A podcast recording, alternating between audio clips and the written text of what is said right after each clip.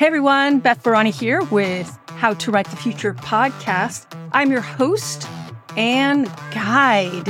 I am a creativity coach for writers, a science fiction and fantasy novelist, and you may catch a glimpse of I am a proud cat owner. Say hi. Say hi, Rocket. Yeah, say hi over here.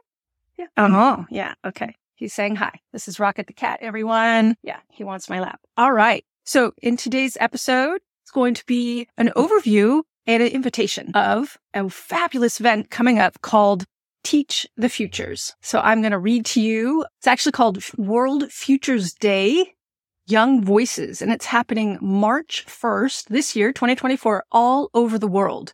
And if you happen to be listening to this ahead of time, I invite you to check it out and to sign up. It's not just for young people. It's for anybody who cares about the future.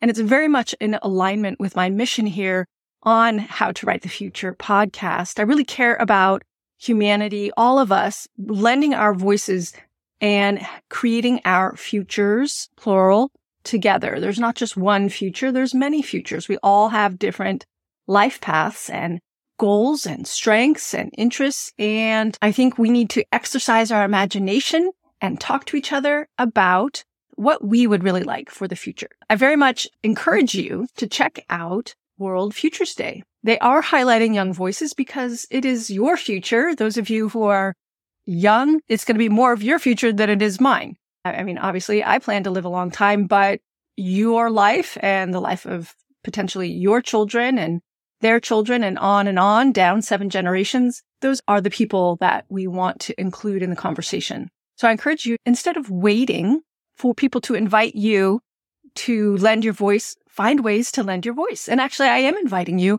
and I have been invited myself to come and join in. And so this World Futures Day, it's March 1st, 2024. It's a 24 hour around the clock futures conversation hosted by Teach the Future in partnership with the Millennium Project, as well as intergenerational facilitators from around the world. I've signed up. I'm going to be a part of it in my time zone here in the Pacific time zone in the United States.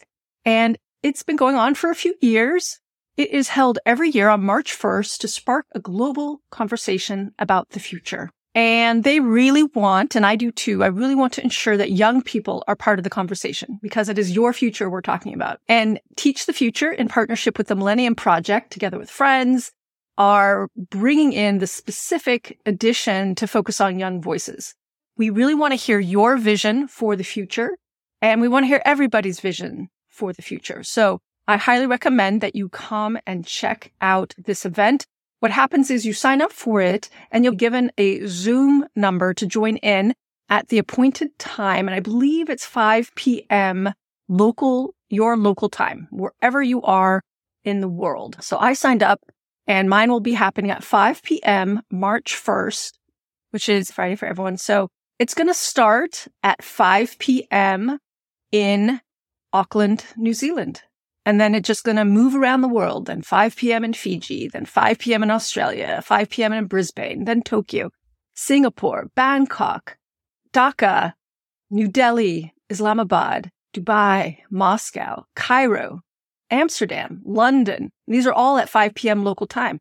The Azores, Nuuk, Greenland, Sao Paulo, Brazil, Halifax, in Canada, New York, Mexico City, Calgary, Los Angeles, which is my time zone, and then Juneau, Alaska, which will be the last 5 p.m. call. So I will be in the second to last 5 p.m. call in my time zone. There's probably going to be a lot of different people there and just join in, listen in, and if you can't join in, think about what is your vision for the future? What would you like? Sincerely, what would you like for yourself, for your community, for your family, for your region, for your country?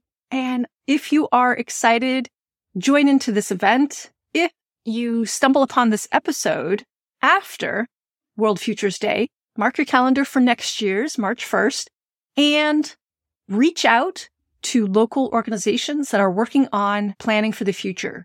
I would bet every region, every company, I know in the San Francisco Bay Area, they have a 2050 project. Most areas in the world, most companies and organizations and towns and cities are thinking about this. We're in a time of great change.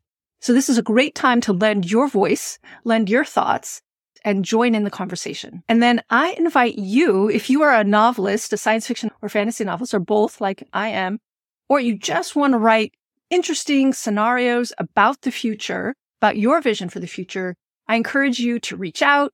If you'd like support, I do work with a few people one on one who are really excited to get their book brainstormed, written, and edited and polished. So reach out if that interests you. I have currently just a few openings for that. And uh, to help you to get started, I have a world building workbook for fiction writers that will help you think about a lot of the different aspects of culture that you can address. Now, what's not included in my world building workbook for fiction writers is a deep dive into philosophy and mindset.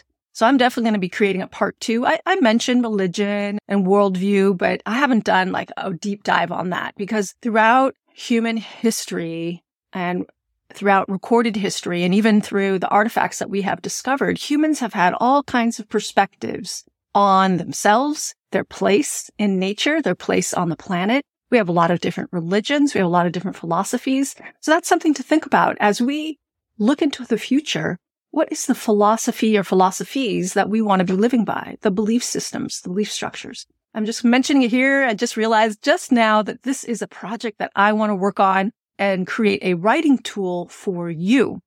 So that's it for this week, everyone. Please like and subscribe and share. And I just really appreciate you for listening and for showing up for your creative work. Write long and prosper.